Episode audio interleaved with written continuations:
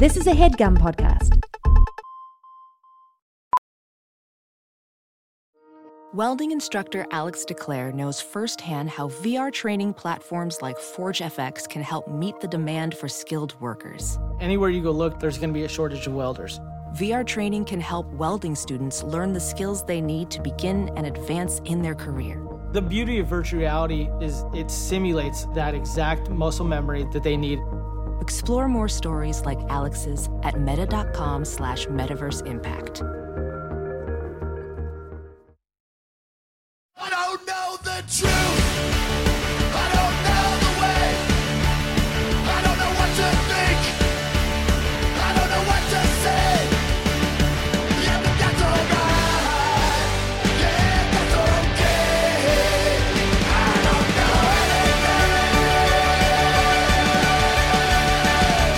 Hello, welcome to Factually. I'm Adam Conover. Thank you for joining me once again as I talk to an amazing expert about some incredible shit that they know that I don't know, that you don't know.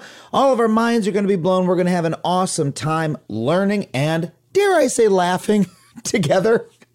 What a terrible intro. Um, look, I am so excited about this episode. This one is a banger, okay? Because today on the show, we are talking about the origins of human civilization itself. And on the show, we have the author of one of the most talked about books on the subject. This is a huge episode. The interview's incredible. You're going to love it. So, look, there have been a boatload of attempts recently to tell the history of humanity from our origins all the way to today. That's right, the whole kit and caboodle. Best selling books and documentaries keep popping up that attempt to tell that story and that are trying to give us revelatory new ways of looking at ourselves and our society. I'm talking about books like Yuval Harari's Sapiens, Jared Diamond's Guns, Germs, and Steel, or his book The World Until Yesterday, and of course, Francis Fukuyama's 2011 banger, The Origins of Political Order.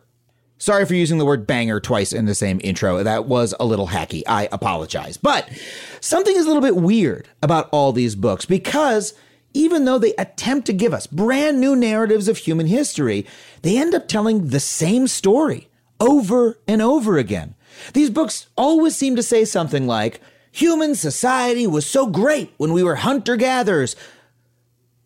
They carried their babies around while they murdered elk and gathered berries until one day everything changed and we got agriculture, cities, kings, money, murder, taxes, and the Volkswagen Passat. All right, everything went bad when civilization started.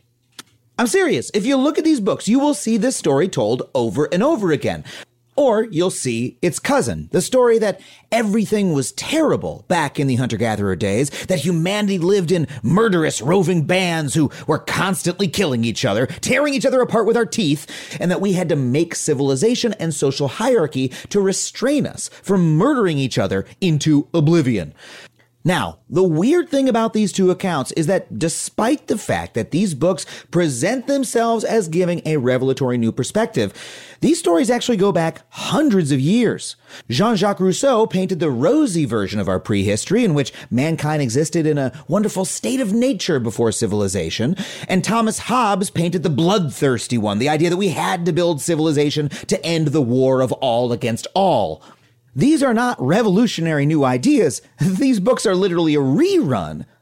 You know, they sprinkle in a limited and selective arrangement of scientific or evolutionary factoids from present day, but they really do weave the same old yarn. And specifically, this is a yarn that implies that the world that we live in today, that the civilization we have built for ourselves, was inevitable that we had to, as a consequence of the laws of history, go from hunter gatherers to agricultural feudalism to the growth of the state and then to the capitalism we have today. That we had no choice in the matter, that this is the best of all possible worlds. And you know, that's kind of a weird thing to assert, especially because the people writing these books are often not anthropologists or archaeologists, people who have actually studied the ancient civilizations that we know about and the other forms of human social organization that exist on Earth today. These are books written by psychologists or political theorists, or in the case of Jared Diamond, a biochemist who got his PhD studying the physiology of the gallbladder. So while the centuries old just so stories they tell might make intuitive sense to us, while they might make us feel reassured that we live today in the best of all possible worlds, they don't necessarily give an accurate account of what really happened in human prehistory. So we have to ask ourselves, what would such an accurate account look like? What would happen if someone wrote a book that used the actual most up to date research from anthropology and archaeology to describe what we actually know about where we came from, as opposed to just helping us tell the story that we already decided happened a couple hundred years ago? If we did that, our picture of the past of our species and our idea of what the possibilities are for the present that we currently live in might look quite different.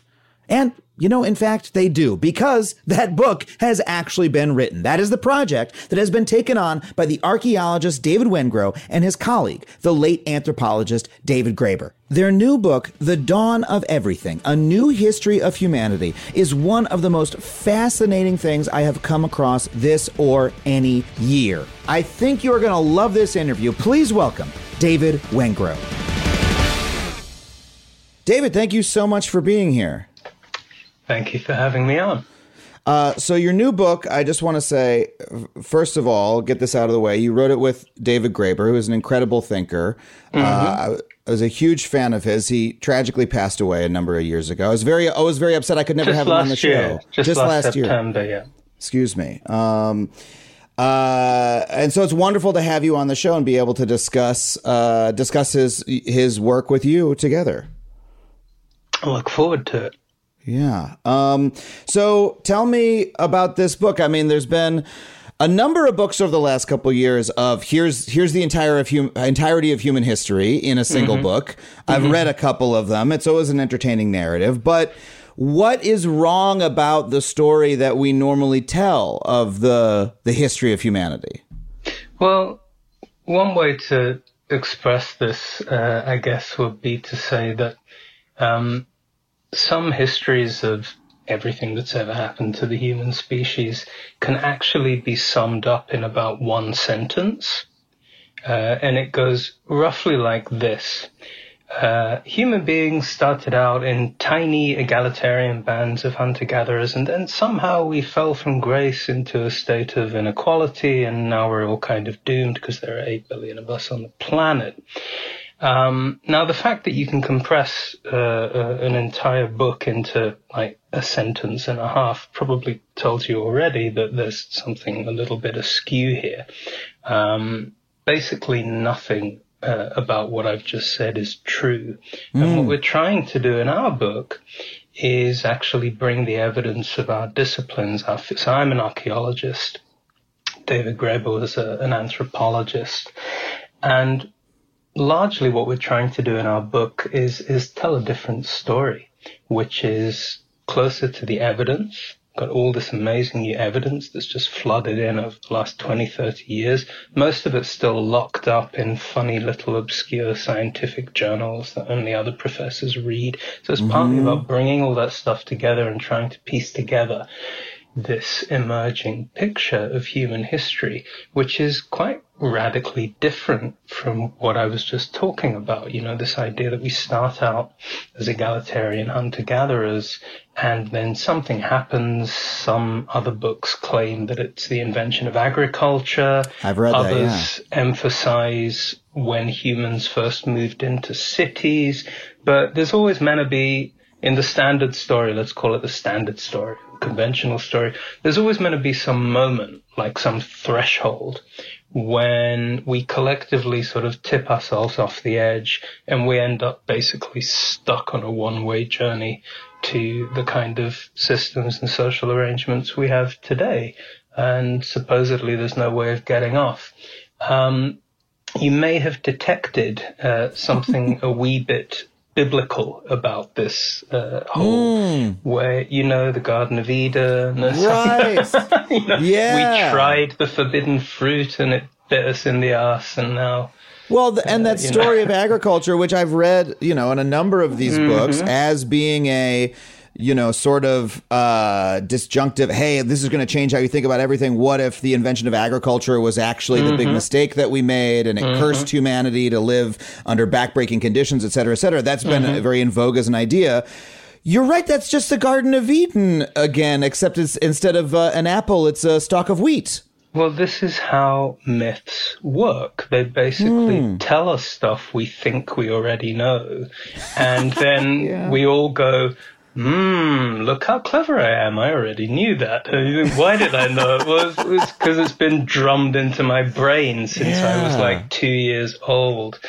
I think um, what you may be referring to is what uh, the historian Yuval Harari in his book Sapiens calls the wheat trap. Yeah, that's where I first encountered this idea. Was in his book. Yeah. The wheat trap is where human beings get trapped by wheat.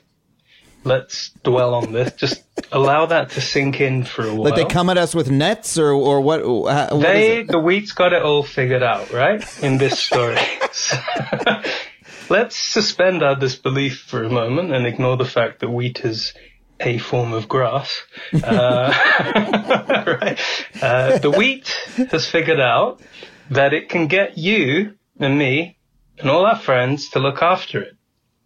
And that if it's clever, um, we will devote most of our time to getting rid of all its weedy competitors and clearing all the stones out of the field and Yeah. bringing water and you know we'll turn our whole lives upside down just to look after Mr. and Mrs. Wheat because we've fallen into the wheat trap Yeah. right?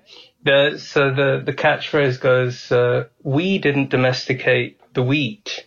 Yeah. The wheat domesticated us. Now, now, let me just say. Can I just quickly add that is all Please. wrong? That's Okay. all wrong. Everything I just said is wrong. well, Just to well, be clear.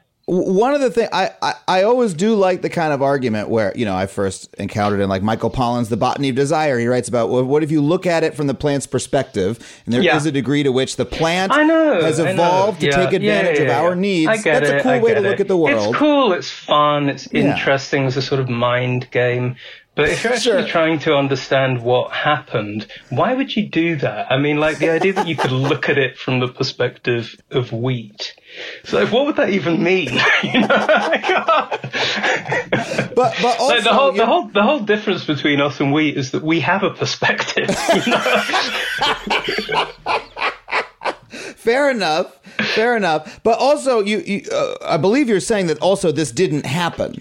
Well, yeah, Like, I mean, this this, there is simply a didn't serious. occur. There, I'm making fun of it, but there is a serious point here, which is that not only do we have a perspective, but people thousands of years ago in the Neolithic, they had a perspective too because Mm-hmm. they were people. They weren't like subhuman, rather kind of silly creatures who would be falling into a wheat trap. Uh, what we actually know from archaeology and if you think about it, it doesn't make a great deal of sense because our species were hunter gatherers for most of our existence, which means, you know, if you look at the, the evidence of societies that were still hunting and foraging until recent times, they are the most incredible scientists. You know, they've got this encyclopedic understanding of plant life and animal life, and mm-hmm. they're great practical botanists, and they understand exactly how to manipulate and, and engage with landscapes to achieve certain goals. So the idea that they would just sort of stumble into, you know, and in fact, when you look at the evidence, it bears this out, because what we know these days although it doesn't really feature in any of these big history books, is that on all the world's continents, that process by which humans domesticate plants was really, really, really, really slow. I'm talking hmm. thousands of years during which humans are kind of tinkering, they're playing around, they're cultivating, but they're not going the whole hog. They're not becoming sort of peasant farmers. There was no hmm. agricultural revolution. There was no kind of, hmm. sometimes they go into farming and then they come out again and they look at the social implications and decide it's not for them. There's all kinds of different variations depending whether you're in, say, China or Mexico or the Middle East. And, you know, the idea these days with the evidence we have, the idea that there was an origins of agriculture and the consequences were this is just like crazy reductionist nonsense. Yeah. Uh, you know, the consequences are actually very different in different parts of the world, as you might expect. A lot of what we're doing in the book is simply this. You know, it's actually trying to give an account based on the latest evidence of what people actually did as people, not some sort of semi-mythical, you know, allegory for how we all became unequal or something like that. And I've encountered a little bit of disappointment from some readers that we don't kind of provide a substitute myth, like a, a hmm. simple story, you know, about Yeah. how we all got stuck or why the world is in such a mess. But that's the whole point of the book. We, we want to get away. We want to get away from myths and fables and, and actually introduce the reader to a lot of this new knowledge and, and also try, Yeah. try and ask different questions. Ah, like what? What are those questions that you want to ask that are different? I'll give you an example. Um, if you begin a history of our species from the assumption that once upon a time we all lived in societies of equals and then something changed and we get inequality, um, you've already made a whole load of assumptions there. Like, for example, what's the evidence for this primordial society of equals? We don't really have any, actually. If you look at the earliest surviving evidence, which goes back only around, I say only, it goes back around 30 or 40,000 years. Our species has been around much longer than that. But for most of that time, the evidence we have from archaeology is just too sparse and too fragmentary to really begin to reconstruct what our societies were like. When we start to get enough evidence, which is roughly around the time of the last ice age, what we see is something totally different. It's not human beings living in these little isolated, simple, egalitarian bands of hunter-gatherers. Instead, we see this incredible stuff.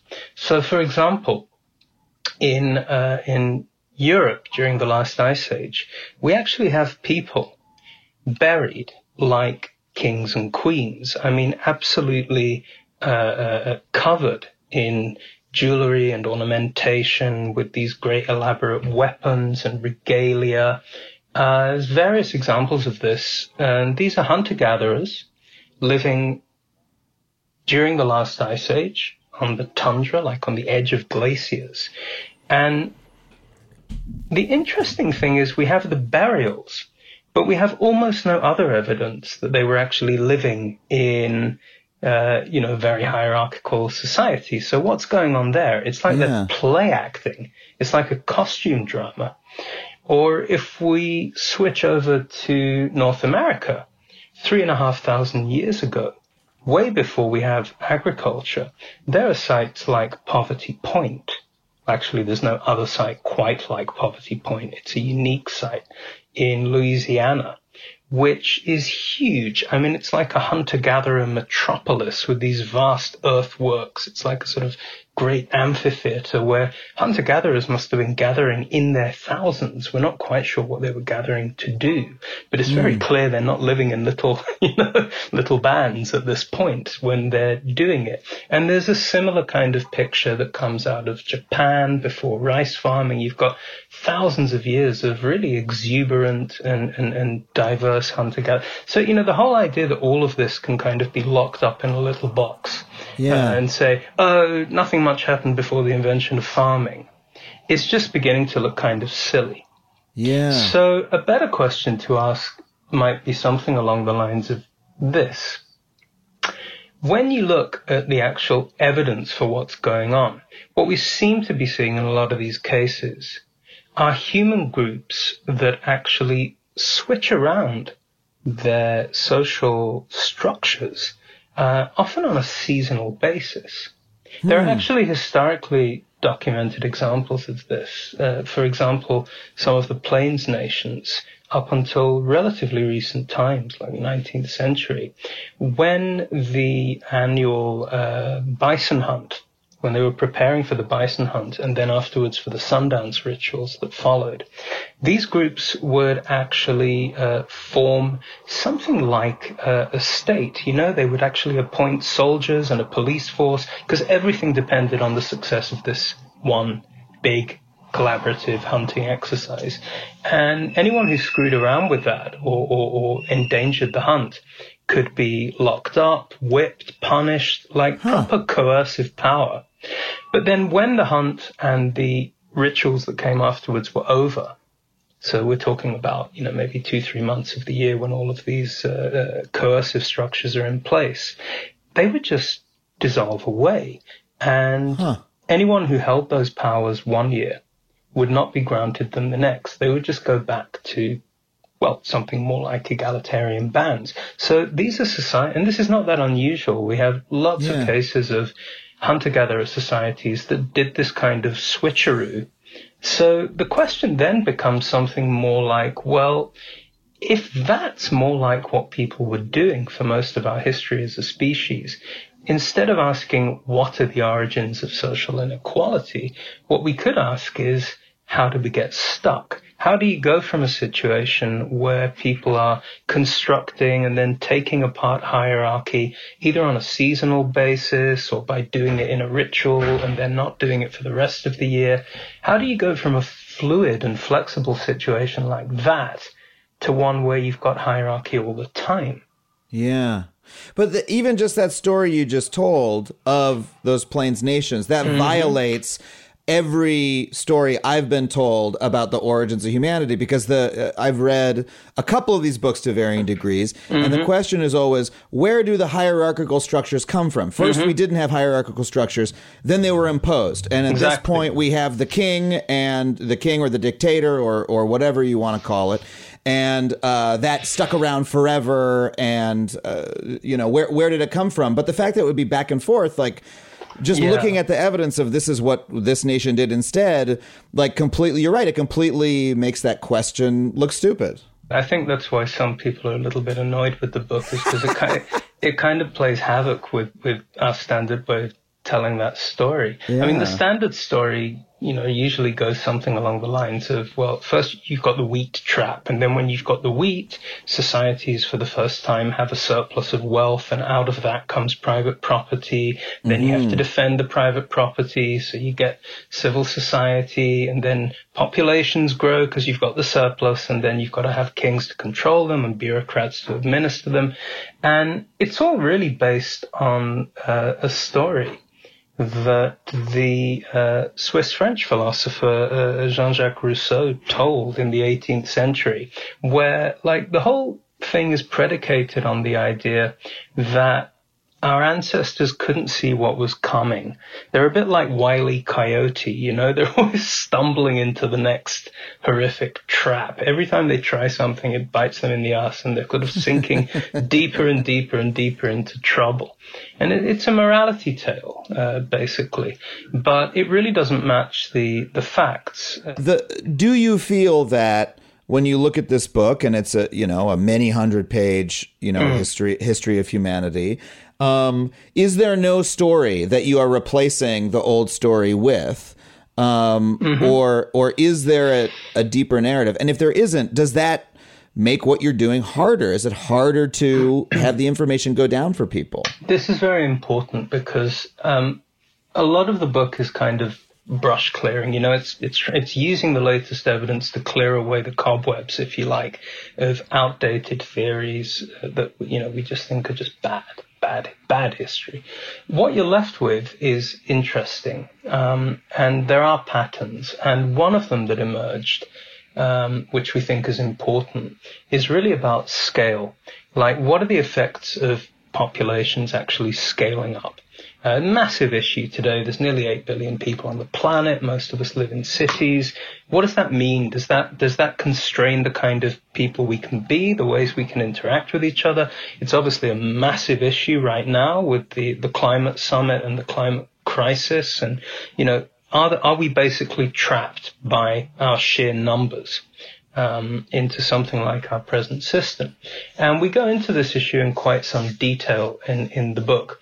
And one of the really fascinating things we found out is that when you look at the evidence for early cities, surprising number of them don't fit that characterization. They actually don't have kings and queens. Quite often they don't even have like central administration or central storage hmm. areas. These are cities with tens of thousands of people that actually seem to have governed themselves, you know, from the bottom up through neighborhood councils, that kind of thing. In fact, one of the, the kind of takeaways, I guess, from, from the book as a whole is that egalitarian cities and egalitarian uh, like regional coalitions and confederacies historically are surprisingly common, but egalitarian families are not, and egalitarian households are not. And actually, what we ended up concluding is that the conventional stories got things back to front in the sense that the most uh, insidious and deep forms of inequality are actually the ones that take root not on the large scale, but on the small scale. It's when it gets into your head, gets into family relations, relations of between men and women, children and elders, that kind of thing is when we appear to get stuck in really durable uh, systems of inequality. So that that that is a uh, like if you like um, a more kind of um, uh, um, it's a pattern. You know, it's um, it's something that that we really wanted to go on and explore more in in in other writing. Wow, that's really interesting. And it mirrors a thought that I've had sometimes, which is that, you know, as many systems as we try to put in place to prevent, you know, humans causing harm to other humans on a societal scale, we can sort of never stop people from like hurting their own families. You know, so much pain is caused, Yeah. you know, domestic violence or, you know, like uh, people cheating on each other, right? Just emotional violence being done, like that sort of thing. Um, and th- there's often this this like uh, you know sacredness of the family that's held out as like this mm-hmm. perfect like social unit. But if you actually look at talk to a social worker right about what mm-hmm, they mm-hmm. deal with about what people do to each other is like extremely pain and that must have been true throughout throughout all of history as well. It's exactly. I mean, it's it's weird, like our co- common sense idea that things like you know making decisions by consensus is easier in small groups. It's like, have you never had a have you have you never had a family? try to pick what try to pick what movie to watch you know in a couple weeks when you go home for thanksgiving. And like yeah no terrible. It's very it's very counterfactual. And actually Yeah. it turns out that it's no different for hunter gatherers there was a study quite recently that showed it's exactly the same for them. The difference is that historically there's often been an answer to that predicament which is that you just move away. So if you look at um, the history of indigenous societies, Aboriginal societies, let's say whether it's Australia, North America, um, there were often these kind of systems of hospitality, which meant that if you found yourself in an abusive relationship or stigmatized, or maybe you'd done something wrong, you've fallen into debt, whatever, you could move away often very long distances, not just from your, your biological family, but even outside your own language group. And because there were systems of uh, what anthropologists often call clans, you knew that there would be somebody else somewhere far away who was actually obliged by that code to take you in hmm. and look after you and effectively adopt you. And there were rules about how this worked exactly, but this is exactly what we see going on for a lot of human history. Way before there are cities, what we have is not these like little isolated groups of human beings wandering around in bands. What we have, what we see in, in the archaeological evidence, are these big like coalitions of societies spread out over whole continents. And the science is really great on this now. I mean, we can actually pin down how people are moving around and uh, intermarrying and, you know, moving across landscapes on a really amazing scale. Stuck, how we get trapped in you know, hierarchy and abusive relationships with each other, which then spread out to other areas of society and, and the, the thing spirals. Um, but what we found in the book is that unless it takes root first on the small scale, it doesn't necessarily have these major kind of ramifications. It's like these debates about warfare and violence. There's evidence for warfare and violence going as far back as we can trace it, but it's not all the time. You know, we're not innately warlike any more than we are innately peaceful. Actually, what the mm-hmm. evidence shows is that it kind of alternates. You go through periods of interpersonal violence and then people somehow figure out to live peacefully for a while. Then violence comes back. But it, it doesn't always have these cataclysmic effects. But then there are these moments in history where the violence becomes structural. It sticks, you know? Yeah. And that's interesting. Why, why does that happen? We have a theory about this. Uh, I want to hear this theory, but let's take a really quick break, and that way there'll be suspense, so that people have to listen to the Oh. ads. That's this, you just it. set up such a perfect, such a perfect whatever teaser for for when we'll be right back with David Wengrow.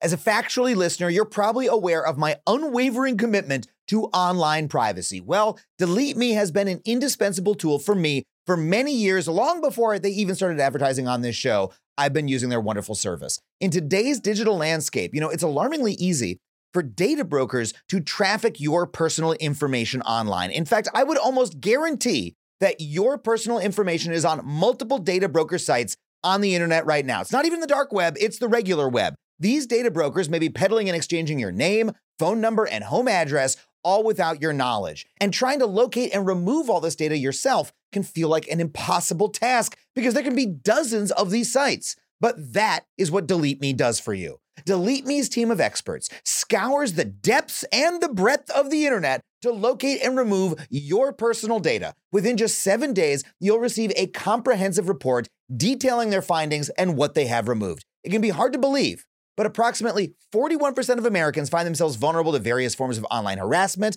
and this means doxing, scams, and even identity theft, all of which pose significant threats to your financial security and could potentially derail career opportunities. I mean, I used to get weird people calling my cell phone all hours of the day or night until I signed up for Delete Me and it cut it right out. So, if you want to safeguard yourself like that and live with a peace of mind that experts are hunting down and removing your personal information every three months, then check out Delete Me. Go to joindeleteme.com slash Adam and get 20% off for all consumer plans with the code ADAM. That's joindeleteme.com slash Adam. Welding instructor Alex DeClaire knows VR training platforms like Forge FX help students master their skills. There's a big learning curve with welding. Virtual reality simulates that exact muscle memory that they need. Learn more at meta.com slash metaverse impact.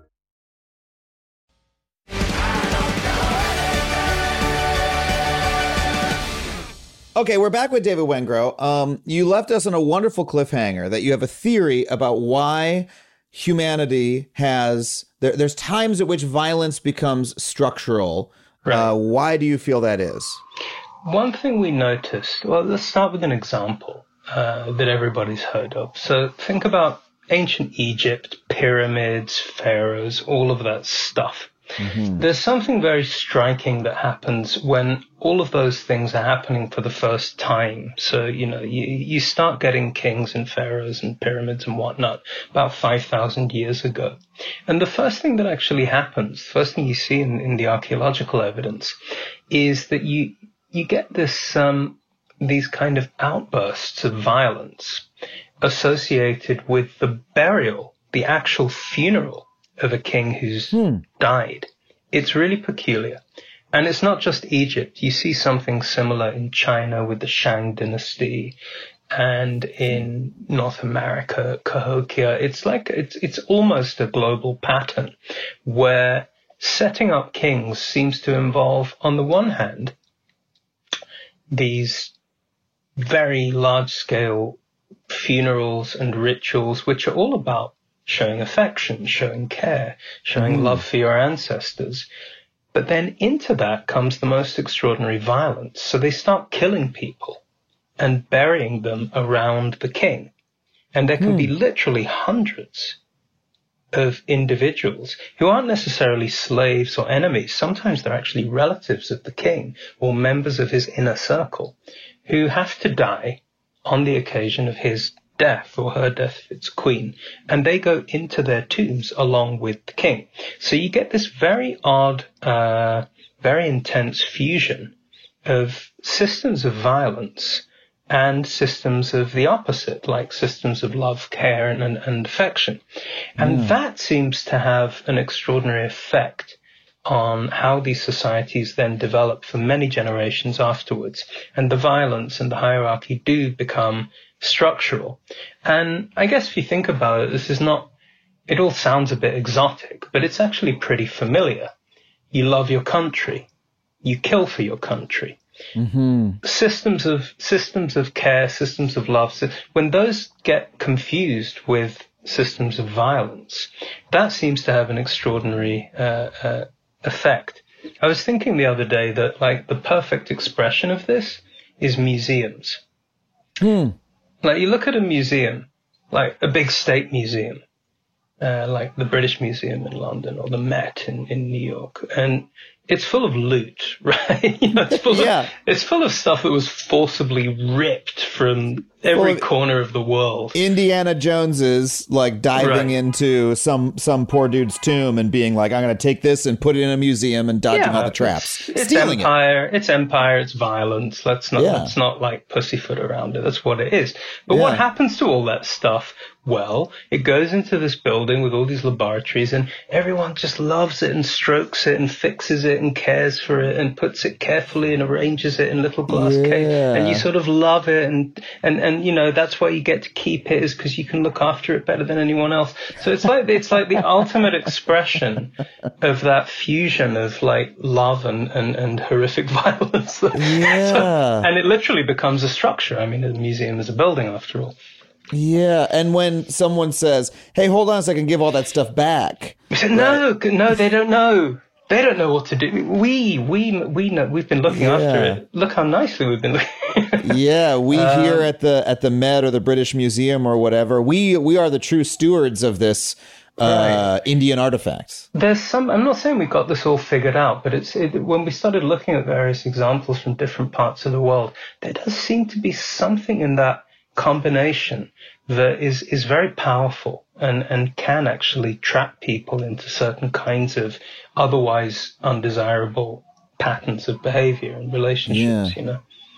Do you feel that you said that we are not in you know innately warlike no more than mm-hmm. we're innately peaceful? Do you make an do you make an argument against? I've heard both arguments, right? When people hold up, oh, the bonobos, they all kiss each other and have missionary style sex, and that's what we're like, not mm-hmm. like the chimps, right? Or you know, this is, and uh, it's yeah. it's a just so story as much as anything else. Do you feel that there's anything that we are innately, or is this an argument against that sort of innate way of thinking about humanity? Well, it's it's an argument against the idea that we're basically innately good or innately evil, because Yeah. really those are kind of they're more like theological arguments than mm-hmm. scientific ones. I mean, clearly good and evil are concepts that we made up. Uh, it's like arguing whether we're innately fat or innately thin. You know, it's like it's a matter of judgment. Not everyone's going to agree. That's partly why we're human, is precisely that we can have these kind of debates, and presumably that's what we've been doing for the last two hundred thousand years. Yeah. But there is one aspect of um, our species history that we feel has been underplayed, which is that we do turn out to be uh, innately, if you like, uh, just a lot more playful and experimental than we tend to give ourselves credit for.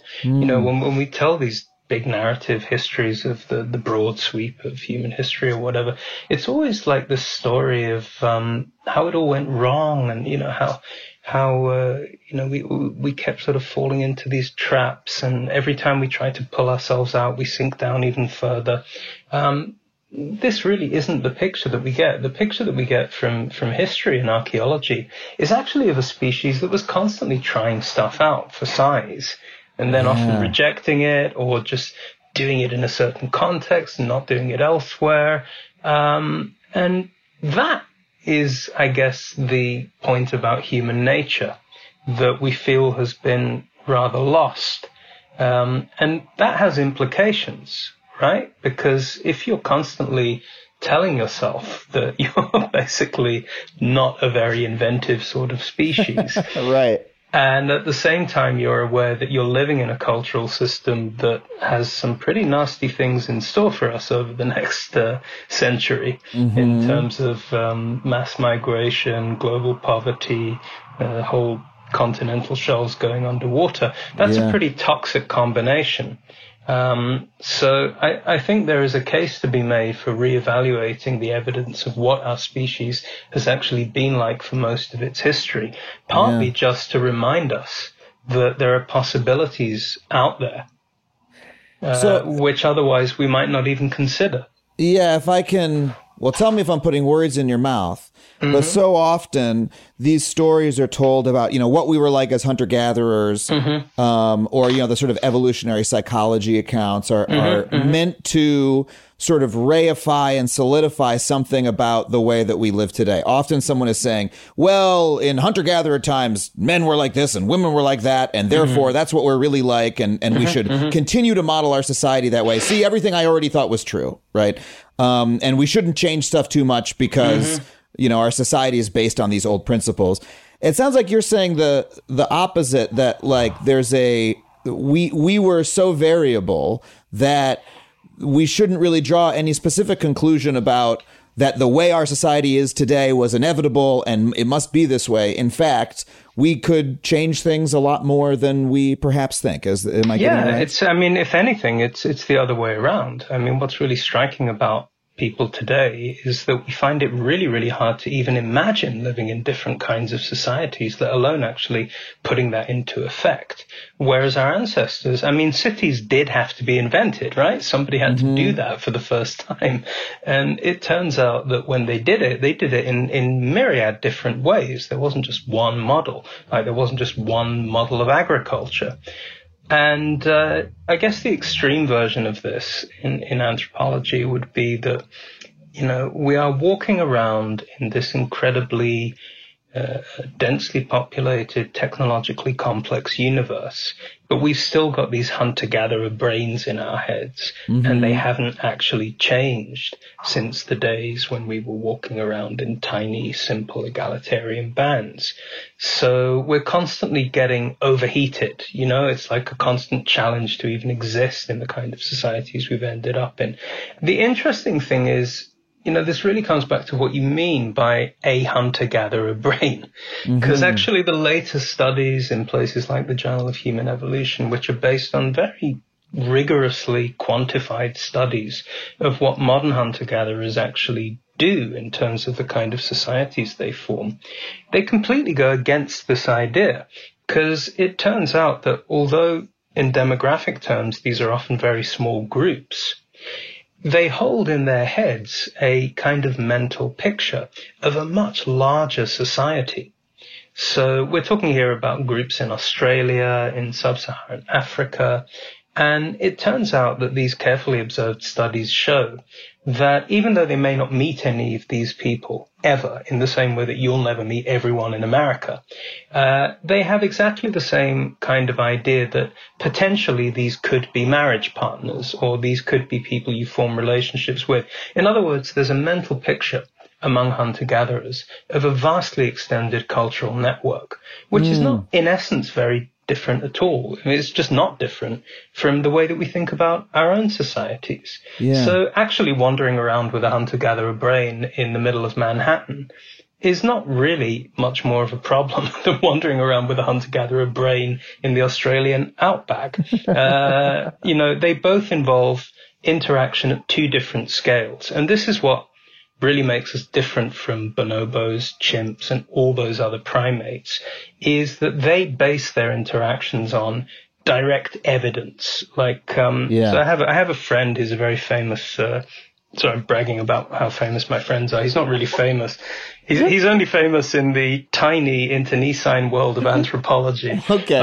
Um, but within that field, uh, he's he's very well known, uh, Maurice Bloch, and he, he has a nice story. Oh, about- Maurice Bloch. You know Maurice? Oh, my god. Thank God. you very. You see, you see. Oh, uh, Maurice Bloch. He's a legend. He's Everyone a legend. legend. heard of Maurice Bloch. Everyone's heard of. You go down the street, you talk, about say Maurice Bloch. Everyone knows who you're talking about. So, I'm blushing just thinking about the fact that you've met Maurice Bloch. Okay, I'm sorry. Please you. go on.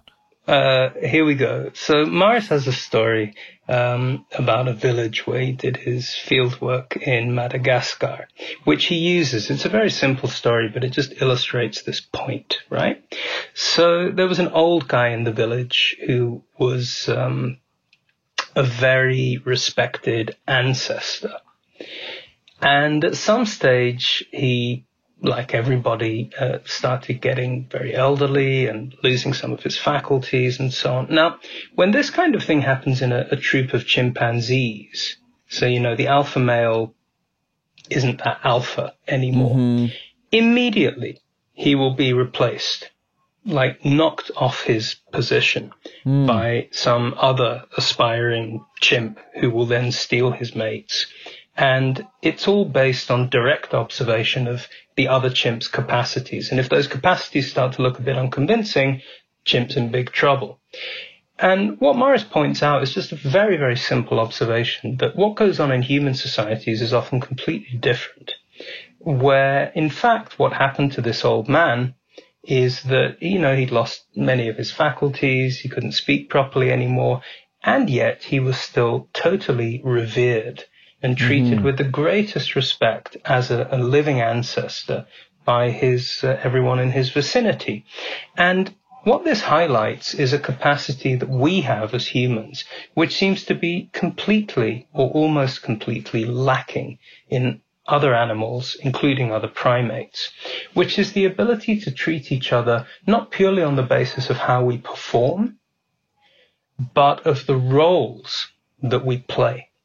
And it begins very, very early in the life of a hmm. human infant, maybe even in the womb. You know, there, there's been work on simple categories like mummy and daddy. Yeah. Um, and immediately, you know, the infant learns that, that, that there is a thing called mum. Mm-hmm. And sometimes mum doesn't act like mum, but mm-hmm. that category doesn't immediately evaporate. It becomes stable. So even when mum's acting a bit off, you know, Yeah. she's still mum. And it's that separation, but it's what they call essentialism. Like you have categories which are durable in the mind and our minds. The fact that we can do this allows us to build completely different types of social systems to other primates. So, you know, we trace our genealogies back over many, many, many generations. We can live on really large scales, even though we don't actually meet most Yeah. of the people involved. But we know that they are New Yorkers, you know, they're fellow New Yorkers, they're fellow Londoners. These are all abstractions which are part of how we organize ourselves. And um, this is really a key difference in human psychology, which sometimes gets ignored in these discussions. And it completely, I mean, it makes this idea that we are somehow ill adapted to the world that we've created, that we Right. have hunter gatherer brains that don't Right. fit in in our current, Right.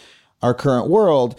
It's like, well, it makes it seem like some sort of weird anti tautology because it's like, well, we created this world because our brains were able to create it, because we're able to deal with abstractions.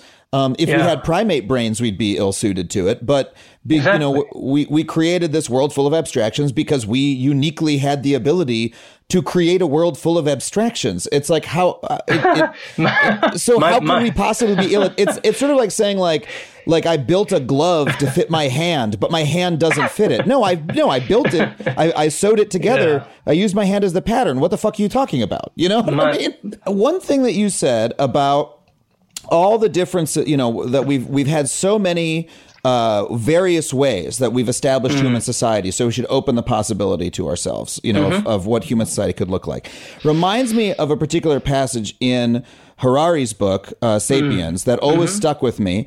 And I, you know, th- it's an enjoyable book because mm-hmm. it's the kind of book where there's there's a couple of big flashbulb ideas on every page. Like every mm. page, you're sort of like, oh, interesting. Oh, I don't. I'm not sure if that's true, but it's interesting to think about. And one of the ones that always stuck with me is he makes this assertion that throughout, and I'm and I've always wanted to ask someone who maybe knows better than he does what they think of it. Um, he he makes this assertion like. Uh, throughout human history, uh, there has always been men have always run human society. That that we've always had a patriarchy. Does he and say that? He says that he says there's no so stable matriarchies, and he says he says also no one knows why. He says it can't be it can't be because men are physically more strong because we don't have a world in which the strong person is always ruling. We can have Bill Gateses and people who are physically weak. So he says no one really has any idea why men are always in charge, but they always are. Hmm. And anyway, moving on. And I was like, I don't I don't have a counter argument to this, but I wanted I I, I have always been curious hmm. about it. Do you have any? we view on that? actually we we we yeah uh, we we do actually go into this in the book. I, I didn't realize that that's what he thinks, but um, he's not the only one. Actually, the the interesting thing here is that if you look at um, pretty much every known historical example of a society that is clearly very hierarchical in the form of a kingdom or an empire or something like that. Almost invariably, whether we're talking about ancient Egypt or ancient China or 18th century uh, France, the uh, the society itself, the hierarchy, models itself on a patriarchal household where the king is like the father of his people in some sense, or he governs the land as he governs his domestic arrangements. Um, so this idea of patriarchy um, in different parts of the world clearly uh, becomes very, very important at certain points in history, and then it becomes very hard to get rid of. So the million dollar question is, were we always like that? And this is where it gets interesting, um, because there is a, a resistance. We talk about this in, in the book, somewhere around the middle of the book. There is a resistance to talking about societies that weren't like that. So if you bring up matriarchy, for example, it's kind of a no-no in my field. Uh, if you speculate that, let's say, uh, societies before kings might have been different. You know, maybe maybe not even matriarchy. Maybe let's just say men and women had roughly equal status, or women had autonomy, or maybe just priority in, in ritual and religious affairs. Uh, you almost immediately get accused of romanticizing, or or or sort of playing around with unscientific ideas and this kind of thing. And this is a problem because unless we're actually allowed to to interpret evidence for societies that were not patriarchal, you do end up just saying, "Oh, it must have always been like that as far back as humanity goes." Actually, what we show in the book is that there are exceptions to this. Hmm. Actually, many of these early agricultural societies in the Middle East, for example, we have very good evidence now. Like there's a very, again, very famous in very small circles uh, place in Turkey called Çatal Höyük, which is a, an early farming settlement, probably the most intensely researched Neolithic town in the world. Um, it dates back uh, around um, 10,000 years ago. And this was a town of considerable size, about 5,000 people. We've got really detailed hard evidence that shows that in terms of diet, quality of life, and just about any other measure you can think of, men and women, biological males, biological females, had roughly equal status. And hmm. we've got lots of evidence for how they organized their houses and their artistic and, and, and ritual creations. And there's no indication that men in any way dominate or encompass women. Actually, if anything, it might be the other way around. Hmm. Now, it's true that in the past people have made some exaggerated claims that, oh, it must be a matriarchy, you know, it must be a matriarchal society. Well, that's very hard to demonstrate, but it's much harder to say that it's a patriarchy. Hmm. Something else is clearly going on. And unless we can talk about those things, it's very hard to even begin understanding where patriarchy comes from and why at certain points in history. So initially, I think the problem with the kind of account you were just describing, which you attribute to Harari, I don't know if he says it or not, but other people certainly do, is that they won't even allow you to ask the question. Mm-hmm. So something we do in the book is just try to open these things up again for debate so we can at least try to understand where patriarchy does come from rather than just assuming it's there all the time. Yeah, because well, again, in the account I gave, I read this book a couple of years ago. So if anyone wants to write in and tell me that I, I'm misattributing it, feel free. But he says it has always been this way, and no one knows why. And Hmm. what you're saying is, if you make the assumption that it has always been this way, or if you come to that conclusion you'll too definitely never know why. yeah, There, there's another Hmm. nice example from the history of ancient Egypt where there, there's a period of about 300 years from about 800 BC to 500 BC when women were basically running the country in ancient Hmm. Egypt. Actually, they were often foreign women from Nubia or Libya. And they basically take on most of the responsibilities of kings. They own the biggest agricultural estates in the country. Um, and it's, it's historically quite an unusual situation.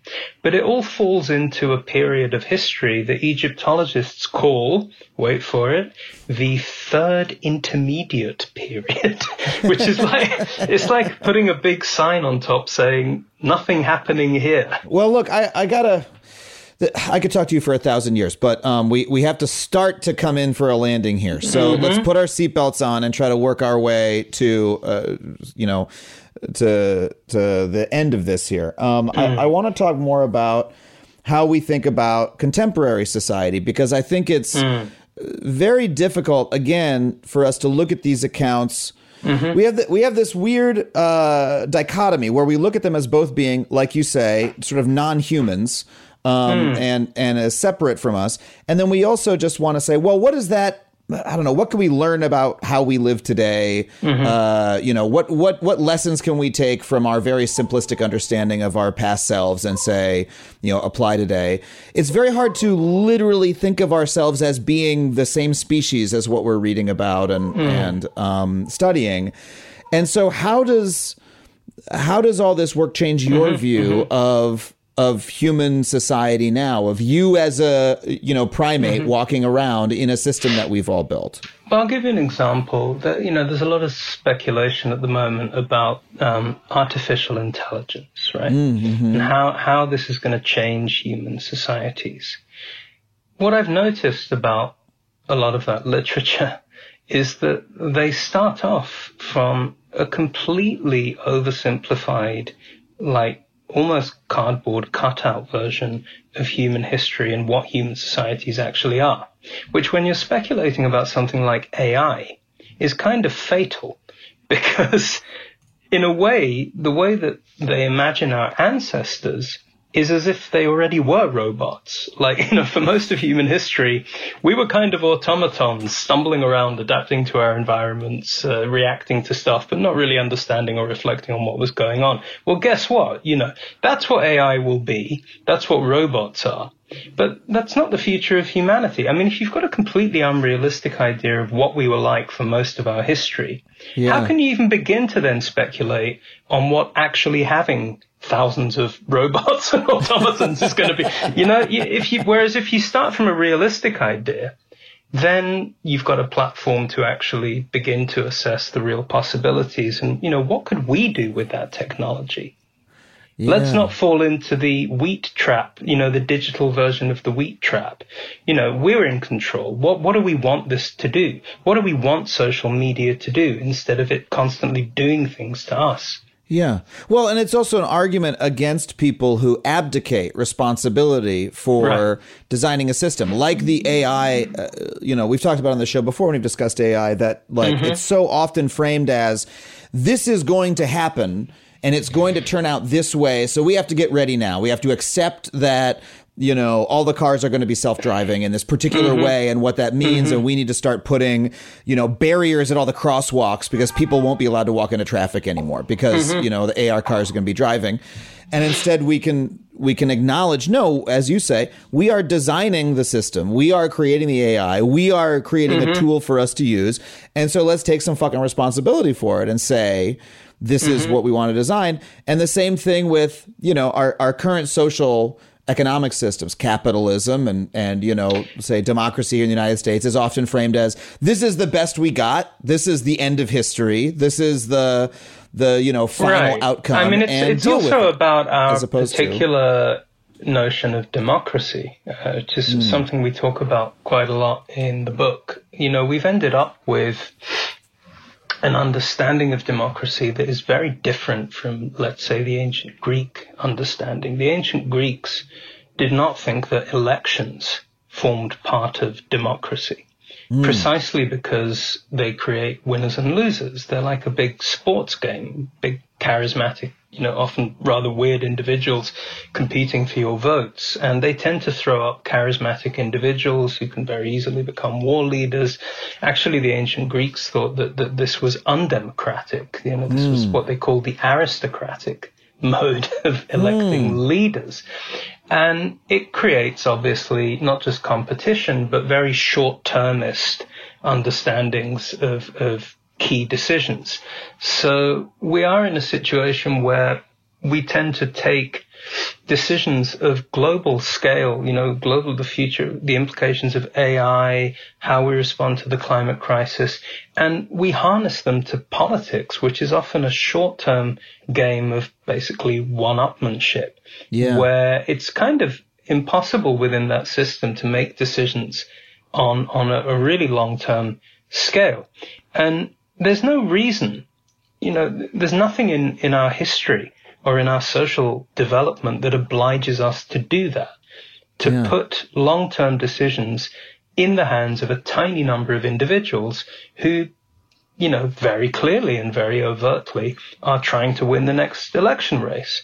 Why do we do that? There's no particular, as we show in the book, you know, there's no particular reason why that version of what we call a state or a nation state, that doesn't have any deep evolutionary basis. It's mm-hmm. something that's come together over really just the last century and a half. And then through wars and conquest and colonization has basically been spread and imposed throughout much of the planet. Yeah. But it's not inevitable. There's no particular reason. And people already are experimenting with other ways of making those kinds of decisions. So if you can do that for one important set of decisions, potentially you could do it for a whole bunch of others. What is an alternative way of making those decisions? Oh, well, in the UK, for example, we've got um, people um, trying out things like um, assemblies which are selected from the public at random, the same way you do jury duty. So you get a random cross section of the population for a given region or city, and they have to sit down and have long, intensive conversations about what changes we make to our own communities in order to reach these carbon emission targets. Wow, anything could be worse than jury duty. no, it actually sounds it actually sounds very nice. it's an it's an example. Uh, I'm not saying it's necessarily going to work or uh, you know it's going to Yeah. take off everywhere, but it's an example of people trying something else where yeah. you know who you're going to vote for in the next election is not the determining factor of that discussion. But instead, instead of getting a notice, oh, you have well, first of all, when you get that jury duty notice, I think we under underestimate how deeply weird of a thing that is. Hey, you have to go mm-hmm. decide someone's fate randomly. You've been randomly selected to go mm-hmm, decide mm-hmm. whether someone's going to be incarcerated and perhaps killed by the state.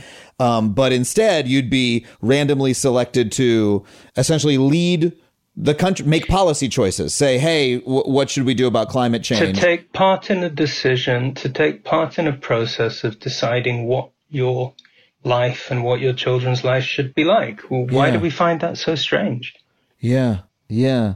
It's that slogan, you know, that I've that I've heard so many times of, you know, a better world is possible. Like there's a reason that's a mantra because Right. you sort of we need to remind each other of it. maybe that's a nice point to, to, to end on. I mean, mm. yeah, that, that, I think that, that was a slogan associated among other things with the global justice movement, which my co-author David Graeber was, was deeply involved with.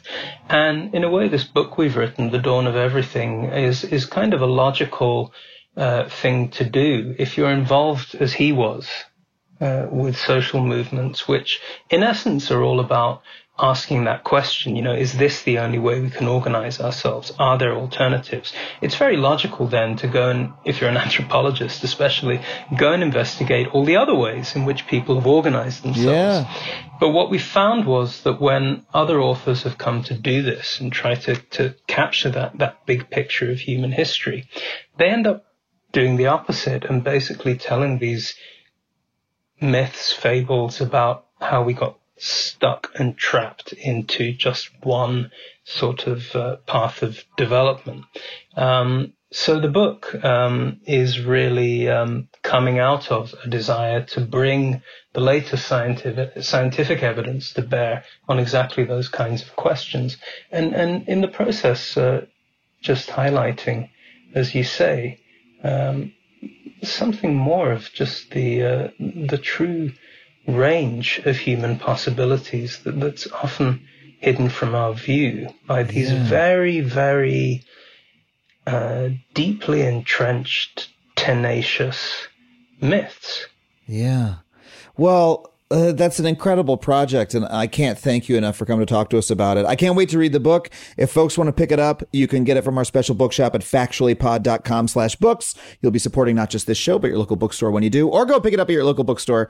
David Wengrow, thank you so much. Uh, oh, and the, the name of the book is, one more time for us, please. The dawn of everything.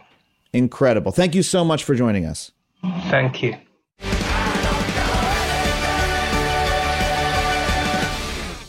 Well, thank you so much to David Wengrow for coming on the show. You know, since I recorded this, I have started reading the book and it really is fantastic. If you want to check it out, hit up factuallypod.com slash books. Once again, that's factuallypod.com slash books. I want to thank our producers, Chelsea Jacobson and Sam Roudman, our engineer, Ryan Connor, Andrew WK for our theme song, the fine folks at Falcon Northwest for building me the incredible custom gaming PC that you are listening to this very interview on.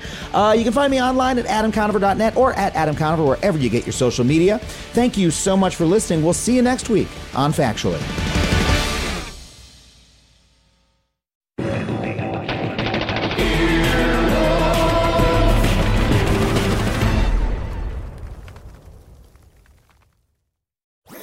That was a headgum podcast.